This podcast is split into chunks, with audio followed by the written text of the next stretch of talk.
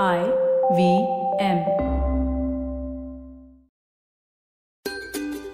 नमस्ते, स्वागत है आपका स्माइल इंडिया पे।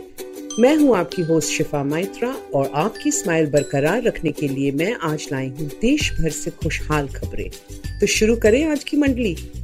बंगाल के सिलीगुड़ी डिस्ट्रिक्ट में रहती है मुनमुन सरकार, जिन्होंने कुछ साल पहले अपनी पहचान बनाई स्टेट की पहली महिला ई रिक्शा ड्राइवर बनके जब महामारी आई, सबकी तरह वो भी घर पर थी। पर उसे दुख होता था जब एंबुलेंस वाले मरीजों के रिश्तेदारों से पाँच गुना किराया मांगते थे और मजबूरी में उन्हें देना पड़ता था। धीरे धीरे सब ठीक होने लगा, पर जब दूसरी वेव के चलते दोबारा लॉकडाउन हुआ, मुनमुन ने मन बना लिया। अधिकारियों से बात की और अपने ई रिक्शा को एंबुलेंस बनाया। मरीजों को मुफ़्त में अस्पताल ले जाती और हर सवारी के बाद ध्यान से रिक्शा सैनिटाइज करती। ये सिलसिला चलता रहा और फिर एक आदमी का फ़ोन आया कि आप जिस तरह से रिक्शा सैनिटाइज करते हो, क्या आप हमारा घर भी कर सकते हो? क्योंकि कंपनी वालों के दाम हम नहीं चुका पाएँगे। मुनमुन ने ऐसा किया और शहर भर में चर्चा चल पड़ी कि मुनमुन दी को बुलाओ, जब वो ऑटो नहीं चला रही, आपका काम हो जाएगा। एक व्यापारी ने सुना तो महँगी सैनिटाइजेशन की मशीन भेंट कर दी। तो अब न वो सिर्फ़ लोगों का घर, बल्कि पुलिस स्टेशन और शमशान घाट भी सैनिटाइज करने लगी। केस कम होने लगे तो इस दबंग महिला ने सूचना दी कि अगर कोई वैक्सीनेशन लगवाने जाना चाहता है तो मैं मुफ़्त में आपको केंद्र तक ले जाऊँगी और वापस घर छोड़ दूँगी। बच्चों से लेकर बूढ़ों तक सब मुनमुंदी के गुण गाते हैं। हमारी तरफ़ से इस जागरूक नागरिक को प्रणाम।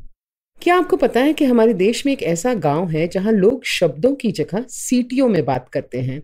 उनकी भाषा ही सीटी मार के बोली जाती है। मैं मज़ाक नहीं कर रही।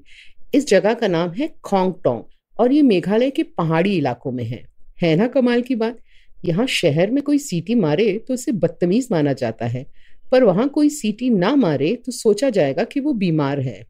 वहाँ हर किसी के दो नाम होते हैं। एक जो जन्म पे दिया जाता है और दूसरा जो सीटी वाली भाषा में है।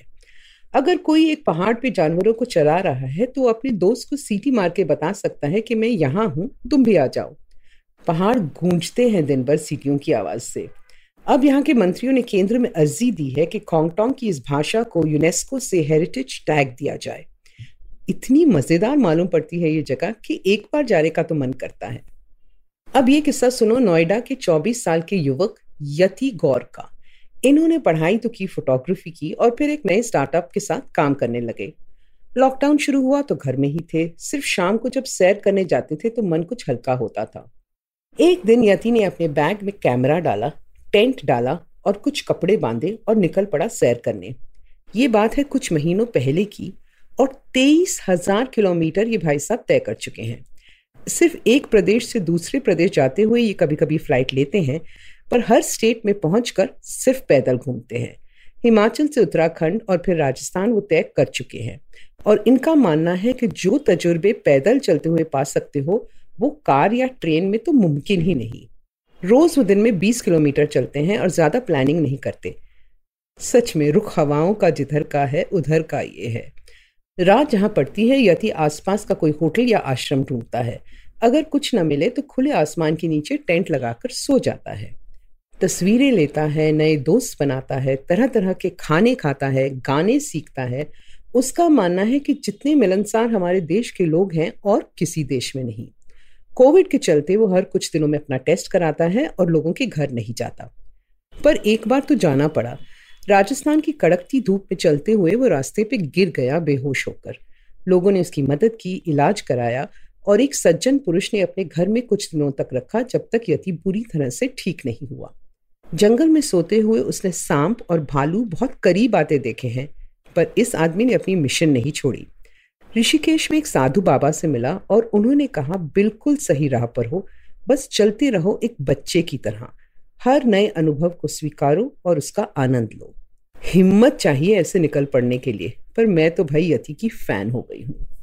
अगला किस्सा है एक होनहार बच्चे का। बाराबंकी उत्तर प्रदेश में रहता है कुमार दिवांश, जिसे हाल ही में राष्ट्रपति द्वारा पुरस्कारित किया गया अपनी वीरता के लिए। जब दिव्यांश तेरह साल का था, वो अपनी पाँच साल की बहन और कुछ दोस्तों के साथ स्कूल से लौट रहा था रोज की तरह। उनकी बस ने बस अड्डे पे छोड़ा और सभी बच्चे हँसी मज़ाक में मस्त थे कि अचानक एक सांड नज़र आया, दिव्यांश की बहन की ओर दौड़ता हुआ। भाई ने फुर्ती दिखाई और सांड और बहन के बीच दीवार बनकर खड़ा हो गया। सांड एक मिनट के लिए रुका और उसी मिनट में देवांश ने अपने बैग से उस पर वार किया। सांड उस पर लपटा और उसे ज़मीन पर गिराया।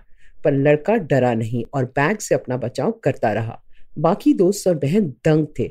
उनमें से एक ने शोर मचाया और जल्दी से भीड़ इकट्ठी हो गई। इतने लोगों ने सांड को डरा दिया और वो दूसरी तरफ़ से निकल गया। तब देखा कि देवांश के हाथ से खून बह रहा था। पिता डॉक्टर हैं और पता चला चार फ्रैक्चर थे हाथ में। पर इस तेरह साल के बच्चे ने अपनी बहन और सात दोस्तों की जान बचाई उस दिन। फिल्मी हीरो तो बॉडी डबल मंगाते हैं सेट पर। पर इस हीरो ने तो निहत्ते कमाल कर दिखाया। अब मुझे आज्ञा दीजिए, अगर आप इंडिया के बारे में और दिलचस्प बातें जानना चाहते हो तो फेसबुक पे मेरा पेज गुड न्यूज़ इंडियन ज़रूर देखें। मुझसे बात करना चाहें तो ट्विटर या इंस्टाग्राम पे शिफा माइत्रा है मेरा हैंडल। आई पे और मज़ेदार पॉडकास्ट सुनने के लिए आईवीएम का ऐप डाउनलोड करें या वेबसाइट पे जाएँ, या जहाँ भी आप पॉडकास्ट सुनते हो आईवीएम को खोजें। आई के सोशल मीडिया हैंडल्स फॉलो करें ट्विटर और इंस्टाग्राम पे। अगली बार तक अपना और अपनों का ध्यान रखिए। अब जब आप ये पॉडकास्ट सुन चुके हो तो अगर आप इसे अंग्रेज़ी में सुनना चाहते हैं तो वो भी मुमकिन है। स्माइल इंडिया हिंदी और अंग्रेज़ी दोनों में आता है तो अपने सर्कल में ये बात बताना ना भूलें।